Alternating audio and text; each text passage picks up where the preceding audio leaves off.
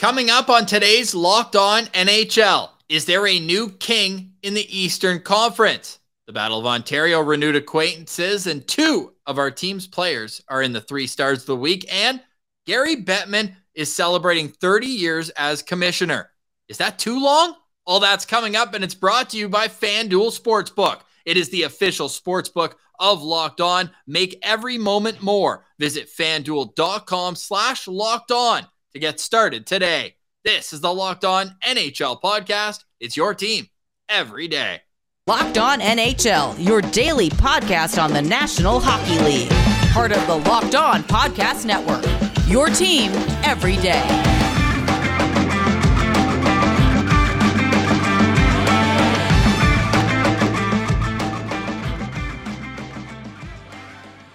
Thank you for making the Locked On NHL podcast your first listen on this Wednesday, February 1st. I'm Ross Levitan from Locked On Senators. With me, as always, every Wednesday on Locked On NHL, it's Mike DeStefano from Locked On Leafs. Mikey, kind of feels like it's time to take a deep breath. There's a couple games tonight, but then no games except All Star weekend for the next 10 days. You ready for a little breather in the middle of the season or what?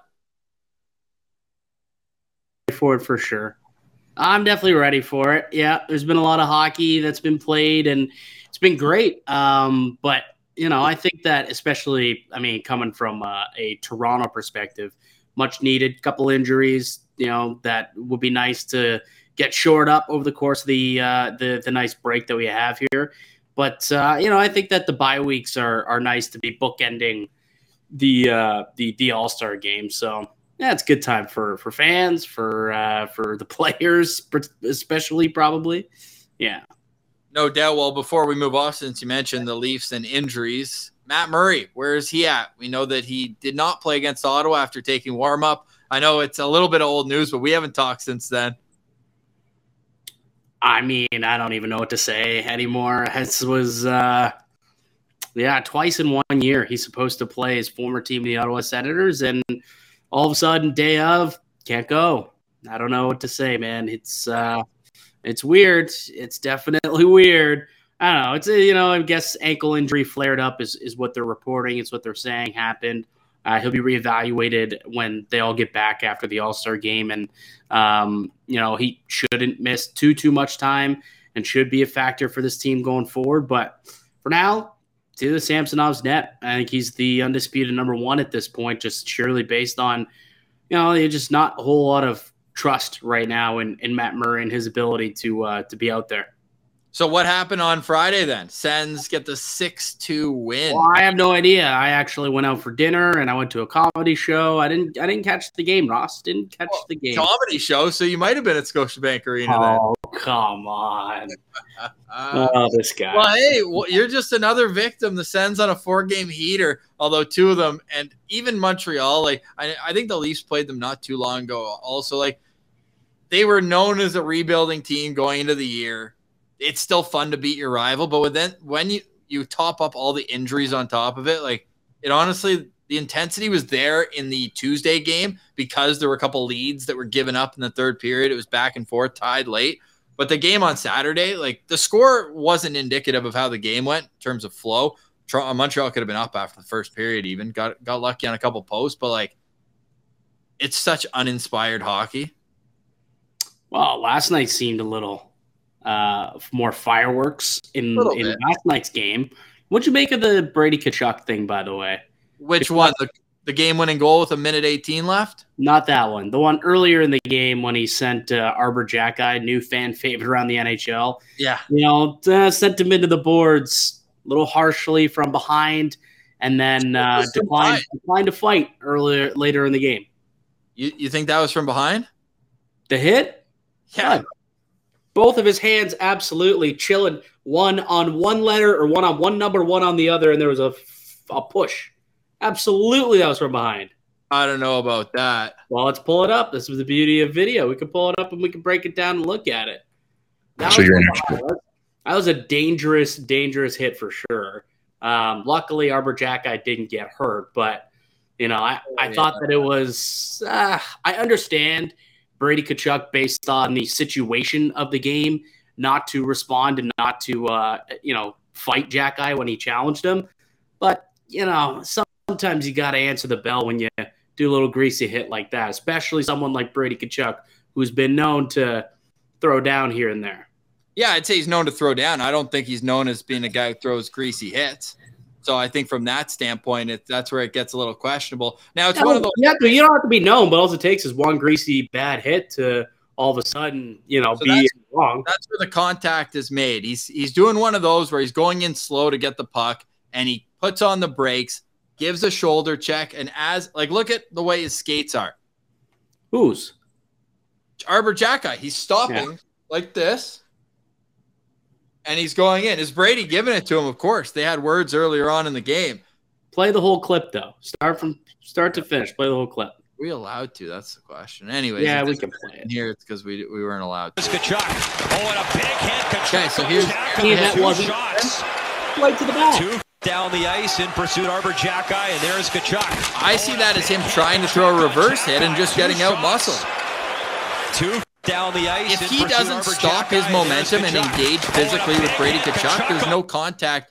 At that point, if then Brady initiates the contact, sure. But Brady's going in and and he's looking to make a play. When Xhekaj stops his route to the puck, Brady's timing it as though he's going back, and the hit's going to be made as he touches the puck. But instead of going to touch the puck, he decides, and you might have to ask Xhekaj why he thinks it's a good idea when a guy who's 235 pounds is bearing down on you to he's, ignore the play to be made at the puck. And he's, he's known for the reverse hit. Like I'll give you that. He's known for the reverse hit.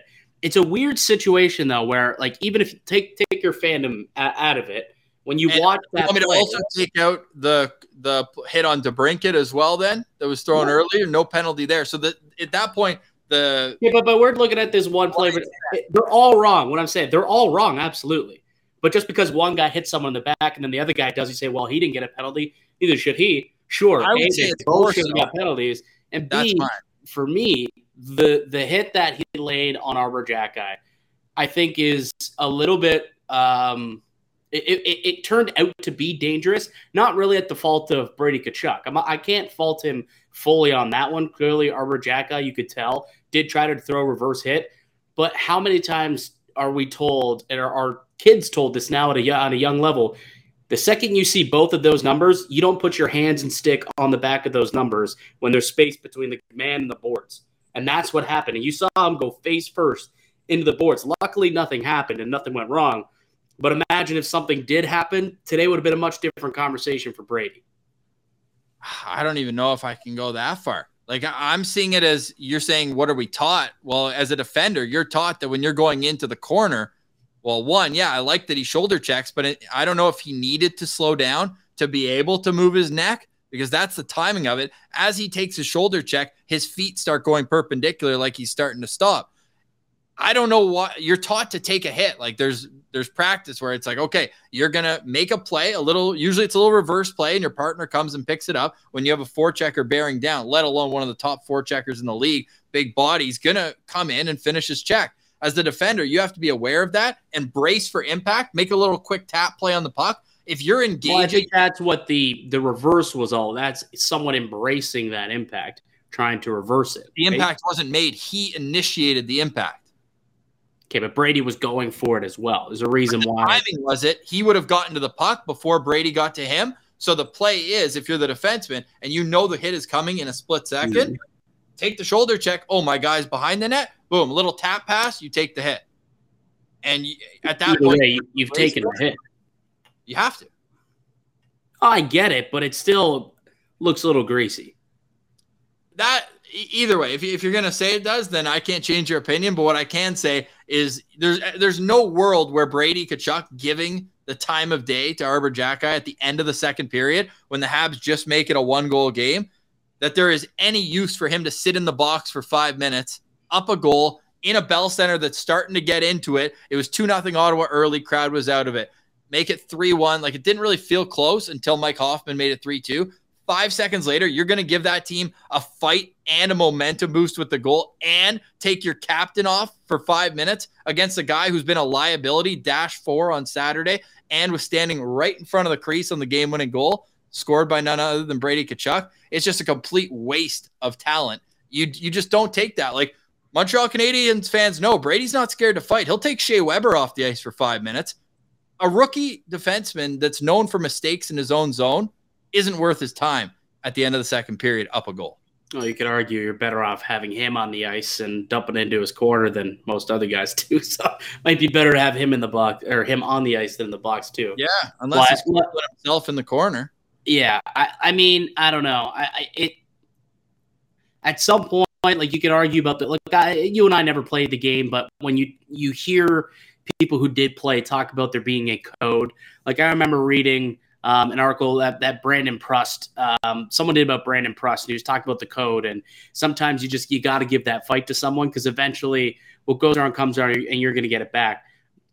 Seeing what happened earlier earlier in that game, though, it seemed like maybe Brady owed him that fight for the hit that he had laid. Nah. It just I don't know. I there there's a, a, little bit of of sus to it in my opinion, but I don't know. I, what, what I know? I agree with you in terms of the, the code, and I like the whole you got to stand up, but that wasn't a play where I felt he needed to. So what if yeah. I? Yeah, we, we'll agree to disagree on it, I suppose. Like again, I don't think Brady Tkachuk's 100 percent at fault. I didn't think it was a suspendable play by any. Two minutes.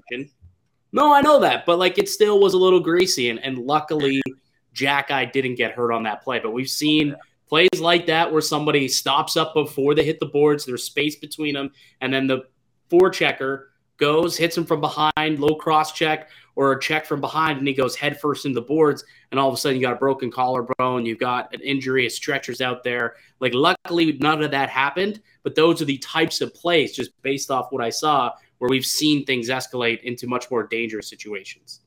See the uh, Brady Tkachuk Selly after the game winning goal. What'd you think of that one? Yeah, I mean, I know you're a wrestling guy.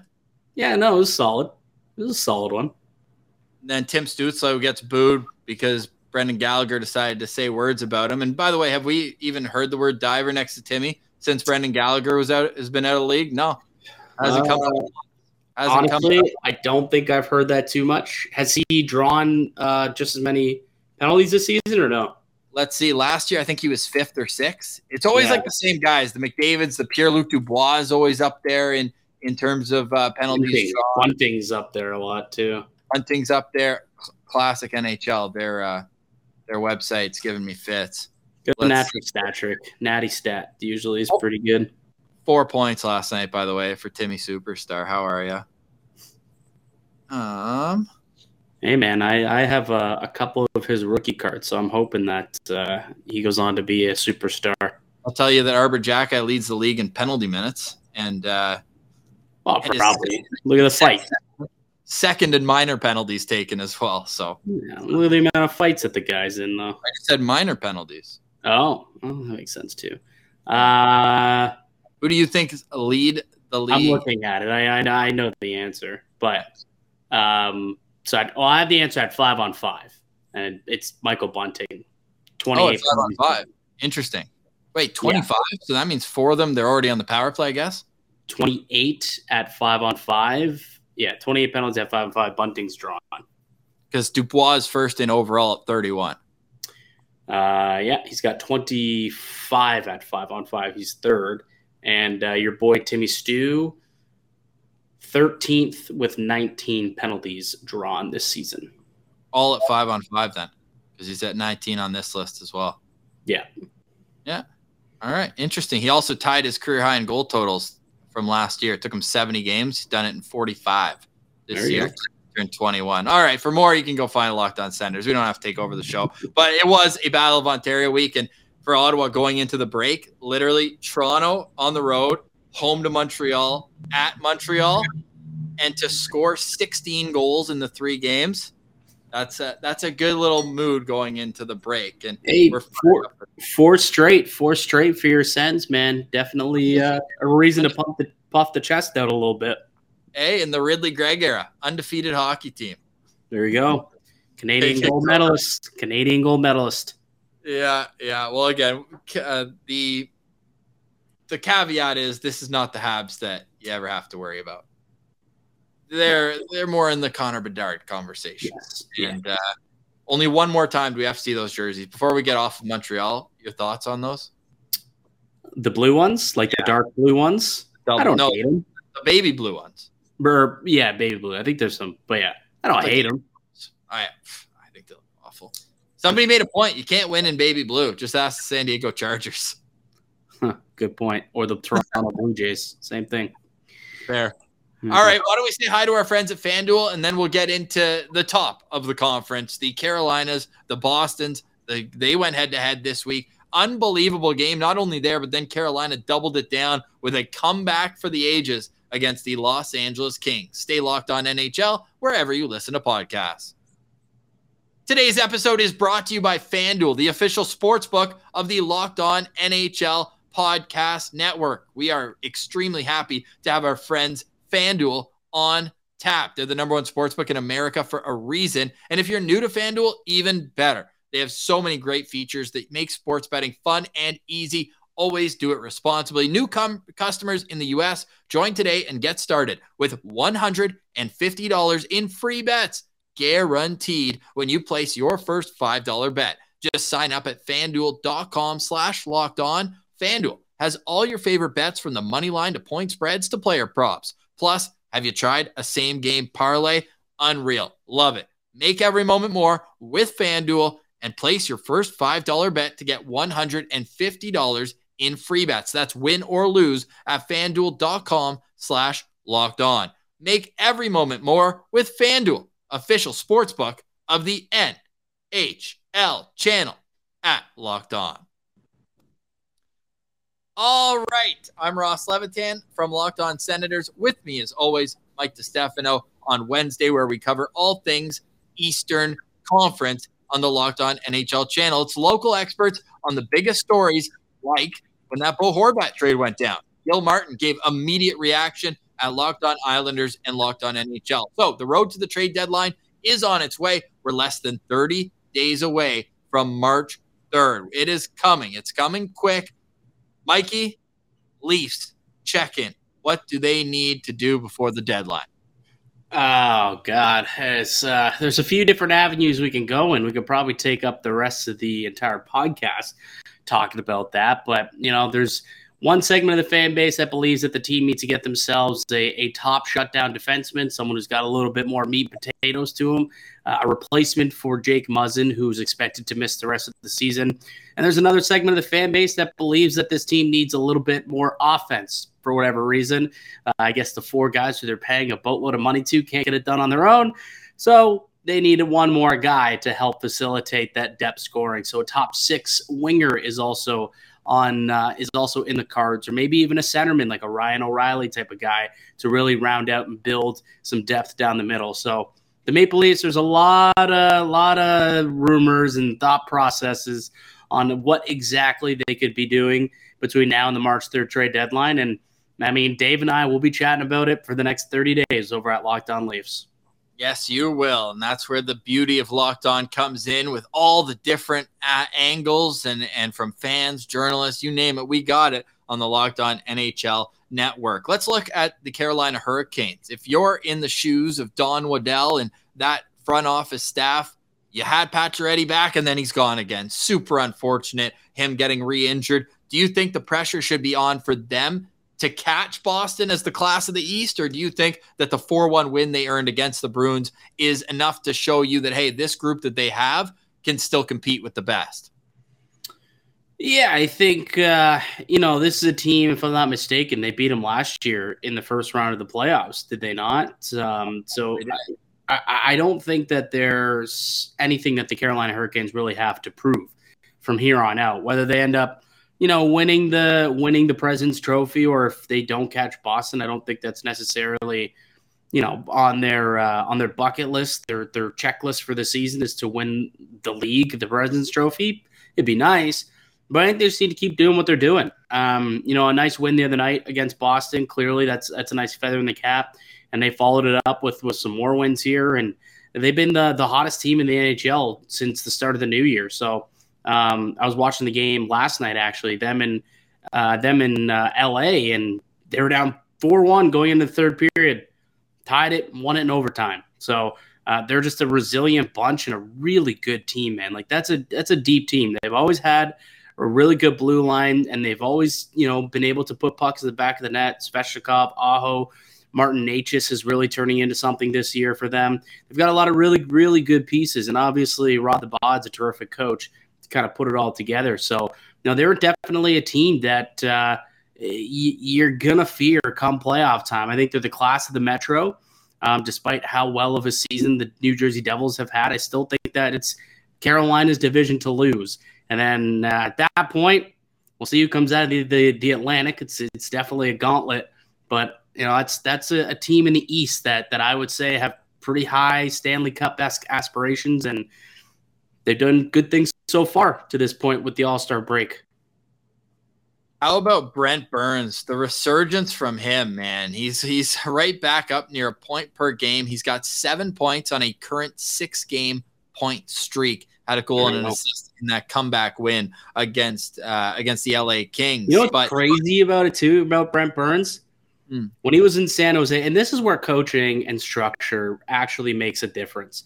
Go look at his his underlying numbers when he was in Carol when he was in San Jose on on an awful team the last few seasons, and then go look at this team, which has traditionally been an insanely structured team under Rod Brind'Amour his numbers are look fantastic. Like he looks like a, a like two way type of guy. We know he's clearly very much more an offensive defenseman, but his underlying defensive numbers aren't uh, aren't terrible either. Yeah, it's great to see him uh, get a, a, breath of fresh air. One of the unique players in the NHL. I always kind of saw him and Byfuglien as the same type, where they were as forwards for a quick minute and then jump back and just minute munchers on the back end. So yeah. good to see him get a breath of fresh air. Like I still think they could use a forward though. I think Mikey, if they could go out and, and, bring in somebody who, has maybe an extra year, like the like the Lightning have done in previous years. You think of the Brandon Hagel trade and Blake Coleman and, and Barclay Goodrow. They all had that second year when they got him, so you're locked in at a lower number. I just think if they could get a little more pop, like you look at up front, they've got a couple guys, but I still think they're missing that that crown jewel. So if, if you're gonna be like that, maybe you could you can go out and acquire an, another complementary piece just to add that much more depth to the roster. I'm trying to think of a guy who would fit. There's nobody that's jumping out. They've got three million, by the way, to work with right now in cap. Yeah, the three million definitely makes it difficult to find that guy. Um, now, if Jesper Fast is in it the other way, yeah, like if they, if they got some salary that they can chuck somewhere, or if they can find a team to retain a little bit of money too, a player that pops to my mind. He was somebody who I thought of potentially for Toronto too. Is like he hasn't been talked about a whole lot, but I wonder with St. Louis and and they're a team that's really starting to, you know, go through their their new rebuild or retool, whatever they want to do. I know they put Ryan O'Reilly officially on the block recently. I think Tarasenko is officially being shopped as well. I wonder about a guy like Pavel Buchnevich who's now like 27 years old, going to be 28. He's got a couple years left on his deal at 5.8, I want to say. He's been a point per game guy for the last three seasons. But if this is a team that says, okay, we need like two or three more years to retool this thing. And then by the time Kyrou and Thomas are like 24, 25, 26 years old, then they'll be ready to compete. Well, by then, Buchnevich, his contract will be up. So maybe they would like to get something for him now while he still has really good value knowing that he's still a point per game player. There's still a little bit of meat left on that bone, and there's some term as well. So I wonder if even a guy like Buchnevich would be a nice uh, a nice piece for them to add. I would really like that for them. But a fun team, no doubt, and one that's really like I don't even want to say they slumped. They didn't really slump to start the season, but by their standards, they weren't at that top tier that we've come accustomed to during the Rod Brind'Amour era. But over the last number of games, right? Like they had that massive win streak that started out right around US Thanksgiving, where they had points in 16 straight games, right? They go out, they yeah. lose a couple, and that's just kind of the ebb and flow, but they're right back to winning ways. 23, 3 and 3 in their last 29 games, Mike. Like this is a team where they're they're at the top of their game and they would probably hope that this break came at a different time. Although they do have one last one tonight against Buffalo, but I feel like Brind'Amour probably just wants to keep it rolling. Buffalo's a good team, by the way. Buffalo? Buffalo's a good team, and I I think Buffalo's gonna make the playoffs. I got right Buffalo. I, I got them as as one of the wild card teams at this point. Did you see so, the pen yeah. that Rasmus Dahlin wrote to uh, to Sabres fans? No. Yesterday.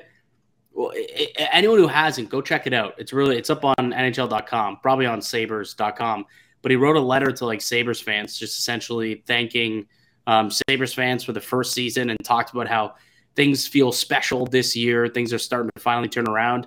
And he equated it to, um, or he really understood, I guess, what it meant to be a Sabre when uh, Ryan Miller had his retirement, uh, jersey retirement uh, a yep. few weeks ago. And he said just having the guys who were there through those successful times in Buffalo and being able to talk to them to find out what it was like. He says since then that team has kind of galvanized them. And you look, they've been on a tear really ever since then too. They've been playing some real solid hockey. Um, so uh, that's that's a, a, team like they they play tonight. That's going to be a good matchup. Carolina Buffalo. I I'd uh, there's what two games tonight actually Buffalo Carolina and then Leafs Bruins. Like those are two outstanding matchups to end off the first half of the season. Yes. To your point, the Sabres are 5 0 2 in their last seven. For more, check out uh, last week's uh, Wednesday edition with Mike and I. I think it was, um, I forget what we titled it, but we discussed what the Sabres have the potential to do and what they could do come trade deadline. And they're a super interesting team. And we know Buffalo's a very passionate fan base. I think that was our most viewed episode on YouTube. And a couple people were in the comments being, I'm just here for the Sabres talk. So keep that energy going forward, Sabres. You got a great young team with a ton of talent at every position. And Devon Levi isn't even there yet. Like he's going to be a stud in goal. I have a ton of confidence in him. I've got a name for you and for Ooh. Sabres fans. Oh, Thatcher Demko. Wow. You think? Rumblings, rumblings, rumblings out there that maybe he wants to be. That's right. Maybe he wants to be on the way out. They don't view him as part of that core going forward. I saw Farhan Lalji, TSN uh, Vancouver reporter, saying that there's a possibility that they could be listening on offers for Thatcher Demko. And as we touched on last week, no team has more assets and cap space right now to make moves than the Buffalo Sabres. So that's that's uh, that'd be a like that's what they're missing. They're just missing a, a, star goaltender to really take them into that next stratosphere. And well, Thatcher Demko's that. Wow. Now you've got the gears turning in my mind of what could be going the other way because Vancouver, they're clearly just piling assets and, and getting Aatu Räty. And um, all right, let, let's see what's next for the Vancouver Canucks. I'm sure that every Tuesday, I believe it's Dane Lewis now on every Tuesday with Brett Holden, uh, host of our Dallas Stars podcast and our Edmonton Oilers podcast. And by the way, I know this is, we'll save it for the Western Conference guys, but is it kind of annoying to you too that we've just kind of become accustomed to Connor McDavid's greatness? The guy is, the guy's 16 points clear of the league right now in points. Yeah. Yeah. And we're not, nobody, nobody even like cares to talk about it anymore. It's just like, yeah, yeah, everyone else is separated by like one point after that. It's like, okay, was was a big bunch it's like in a bike race, you know, it's like the the whole group, and then he's just miles ahead. It's not even close. It, and what's still weird is that there's still discussions being had within hockey circles that if the Oilers missed the playoffs, how could he be MVP? Well, that's how. He's just he is so good, so good. He needs to just, just give it to him now. It's not even a race anymore. Give it to him. I'm I'm completely with you. Just wanted to get that one in. You know that Connor McDavid's been crushing some built bars. He's got to. It's the only way. But coming up, we're gonna get into Gary Bettman and his legacy, and we'll see what else comes up. You're listening to Locked On NHL. Today's episode is brought to you by Built Bar. It's the protein bar that tastes like a candy bar. Built Bars are my favorite food to bring wherever I go. And have you tried Built Bar Puffs yet? Built Bar Puffs, my goodness, what else could you ever want in a protein bar, but it tastes like a candy bar? Okay, it's literally a protein infused marshmallow. And there's a new flavor. It is cookie dough chunk puffs. They have a light and chewy texture, real cookie dough chunks, and of course, they're covered in 100% real chocolate. All the joys of eating cookie dough without the hassle of making it. Plus, they're healthy for you too. So run, don't walk to built.com and snag a box for you and the family. It will be the perfect treat. Or you can find a really good hiding place and just hoard them for yourself. Like all built bars, the new cookie dough chunk puff is covered in 100% real chocolate. What's great about Built is that all of their bars are made with collagen protein, which your body absorbs more efficiently and provides tons of health benefits. Eat something that tastes good and is good for you. You're going to love the new cookie dough chunk puff. Go to built.com Use promo code locked on 15 and get 15% off your order. Use promo code locked on 15 for 15% off at built.com. You are listening to Locked On NHL. I'm Ross Levitan. With me, as always, Mike DiStefano every Wednesday on Locked On NHL. We cover all things Eastern Conference. So far, we've had a little discussion about the Carolina Hurricanes. I had to get my licks in for the Toronto Maple Leafs and Ottawa Senators last Friday. Did you see we had golf clap guy on on the show, Mikey? We, we had golf. You know what I'm talking about, eh? On the broadcast. Oh yeah, I saw it. That's that's pretty funny. I I did get a chuckle out of out of the golf claps. How'd you find him? Round, uh, friend of a friend, actually. Funny enough. Oh, so he's like two No, so I- of separation for you. Literally i mean that's the beauty of it's such a like small city feel and small fan base in ottawa that it's like we can hunt guys down. I just quote tweeted i said we need to find this guy. And i get a dm from a guy i grew up playing hockey with. He's like hey here's his instagram. He said so i found him on instagram. I said hey can we get you on the show monday? Yeah he said is the pope catholic? So i said all right we're in dude. So we i got a little i got a little freeze frame of all of us in, in the middle of uh we all i said go, i said golf class for patty coming on. But yeah that was hilarious. But um, yeah, it's the little victories here. As I understand, the Senators are in no man's land in the middle of mediocrity, but there are some fun stories around them. Uh, that to say, let's talk about uh, Gary Bettman briefly because I want to get to a couple other topics with you that we'll finish the show up with. But 30 years in office, whew, it's a long time. Yeah, it's more than any other commissioner in any other pro sports league. Um, been through what three different lockouts, I believe, with Gary Bettman at the helm. Um, I, it's it's a weird legacy that he's leaving, isn't it? Mm-hmm. Like you can see, you can see the growth in the game just based on like the amount of new markets there are since he took over. But at the same time, it, it seems as though it the growth has stagnated, or potentially it could have been even better with you know some different maneuvers. Maybe like I don't know. It's it's weird to look at Gary Bettman's legacy as as commissioner. You know. Yeah. Well, I, I like you said, like what is the legacy he's leaving? Like I think this guy's gonna hang on as long as he can. How does a commissioner even get sent down? Like it's just like a vote amongst the owners. Honestly, I, I yeah. he works, he works for the owners, right? He's the Yeah. head of the board of governors. technically yes yeah like technically he works for the owners as the commissioner of the league Mhm. i mean it's a very complicated process when you really think about it but to me when i think about gary Bettman, like i don't know i i i understand uh, some of the things that he's done obviously but you know there's just some things that he's so stubborn on like he needs to have hockey in the desert has to have it it's just not working. It, it really is not working. And there's other cities that are just starving for, you know, teams that they will go out and represent and not have to play in a college rink. Anyways, we're not going to go there. The hard cap system to me is also something that, you know, his, and this is partly a PA problem too. The fact that they haven't come up with some sort of solution to the hard cap system in, in with the league because you know, it's very clearly that it's holding the league back um, in relation to the rest of the four major sports hockey, basketball, baseball, and even like Major League Soccer, which is starting to, you know, become more of a, focal point in, uh, in, in the States, more so, I guess, than here in Canada. So, yeah, it's, it's a really interesting legacy, like I said, that he'll be leaving. Some good, but a lot of, a lot of bads and a lot of, you know, head scratchers. No Yeah. best best tournaments in like nearly a decade. That's such an Like- L.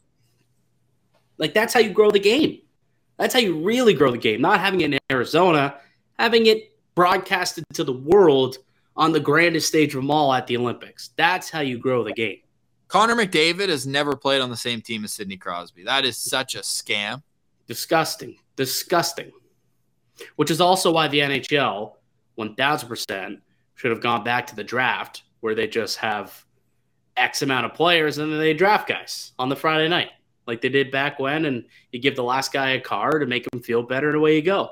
But at least you got to see guys play with one another that you never would have before, such as Crosby and McDavid, because you know in the East West, or now we've got them sorted into divisions. There's just a lot of stuff in the NHL that feels like uh, it just could be better, you know. Dude, the All Star Fantasy Draft was one of my favorite sporting events I've ever been to. Electric. I'm not even exaggerating. The one in Ottawa, dude, in Ottawa, it was at the casino just across the, I think 2012. And it was, I'm going to send you a video of it after. It was the rowdiest, dude. Everyone was booing Phil Kessel the whole time, yelling. Like, obviously, the Leaf players were personas non gratis in, in Ottawa, and everyone's giving it to him. And I get this tap on my shoulder, and it's Brendan Shanahan just being like, stop yelling Kessel. And I looked, and this was when Shanahan was head of the league office or safety. I was like, "Don't worry, Shanny, you won't have to suspend me. I'm just in one, just having a time." But um, the whole atmosphere there was just unreal. It was so cool. It's like um, Chara and Alfie were the captains of the teams, and yeah, that was like Zach with like the pizza line and all that, right? just after. So it was 2012. It Mm. was uh, Ottawa had a bunch of all stars that year. Actually, that was the year Milan Michalek scored 30 goals some somehow some way. Uh, so he was in there. But yeah, it was like Kessel, Dion Phaneuf was there, Joffrey Lupul. I think there were three Leafs, and yeah, it was just a really cool atmosphere. So I don't know why it's like there's there's nothing really to the divisional, and also with three on three, it's like there's just less players there overall. Like, It why would they want less of their players on a grand stage like that? So two things. One, okay, we're gonna get into this conversation now about the All Star game. Sure. I think I, I think I, I complained about it a couple weeks ago. But the fact that there's not a single defenseman represented in the Atlantic Division is a joke. You have Rasmus Dahlin, who's arguably been the best defenseman in, in the league in that division, and then you have perennial um, Norris caliber defenseman and Victor Hedman also in that division, and neither of those guys got even a sniff at the All Star game because they can only have eight skaters, and they chose to just give them all to the forwards for whatever reason. Um, it's just dumb. And then also, did you see that uh, Chandler Stephenson is replacing Matty Beniers? So the Seattle Kraken have no representative in the All Star. I thought that was the point. I thought that was the point. Now I did hear that. I guess they had talked to a couple of the Kraken players and they had already had plans and didn't want to go. But like, I mean, you got to keep going down the list. Even if you get to the guy who's played three games, like get get to like Brandon Tanev, even be like, hey, Tans, Tanev, it's probably the last time you'll ever get to go to an All Star game. You want to go? Like maybe he would have, but no. They went. They asked probably McCann. Maybe they asked Vince Dunn, and they said, all right, screw it. We don't care. Let's go with Chandler Stephenson. We'll put him in there. And now Seattle has no representatives after Gary Bettman made a major stink about having to have at least one guy from each team. Now you don't have one from your newest baby team with a fan base that probably isn't familiar with the All Star game. And that's your reasoning for having them there to get that fan base involved. And now they don't have anybody. Explain that to me. Explain why that, how that makes sense to me, Ross. I can't. I would literally, I would just be talking backwards because there's there's no way that I can rationalize it at all. I hope he has to speak this week, and typically he he is there and, and does speak. And Yeah. someone asked him that question, and I can't wait to hear the the corner he puts himself in to answer it. and he won't even think twice about doing it either. Oh God, Yeah. Anyway. What are you excited about? Uh, like, what storylines are you taking into the break with you? league wide or all star? Yeah. Oh, Eastern Conference wide. What storylines am I taking with me? Like, I know the the the Sabres being a team that's able to continue their run and make playoffs. I think that's a good take for you. Yeah, I think the Sabres are definitely one of those teams. I think uh, I'll be curious to see what the Oilers look like or the uh, the Islanders look like after the Bo Horvat trade. I, I don't think they're going to make the playoffs. I, I think that was a, a misstep to make that move for for the Islanders. Um, they better re-sign Bo Horvat if that's going to even, or else that is a horrible deal if they don't get him re-signed and they don't make the playoffs. But uh, yeah, seeing what the Islanders can do, see what they can cook up in the next couple of weeks, see if they can get themselves, you know, back into the uh, back into the thick of things. That that might be something that I'll be looking forward to in the next few weeks. I like that. And one note on re-signing Bo Horvat. the Islanders currently have five players that have the same agent as Bo Horvat. I read that online too. So I don't know if if maybe Lou has an idea that he'll be able to get it done or whatnot. And I don't know. You think there's any chance he gets flipped again before the deadline if the Islanders lose a few games here and are really out of it? I, I think there's a chance. I think it's very unlikely.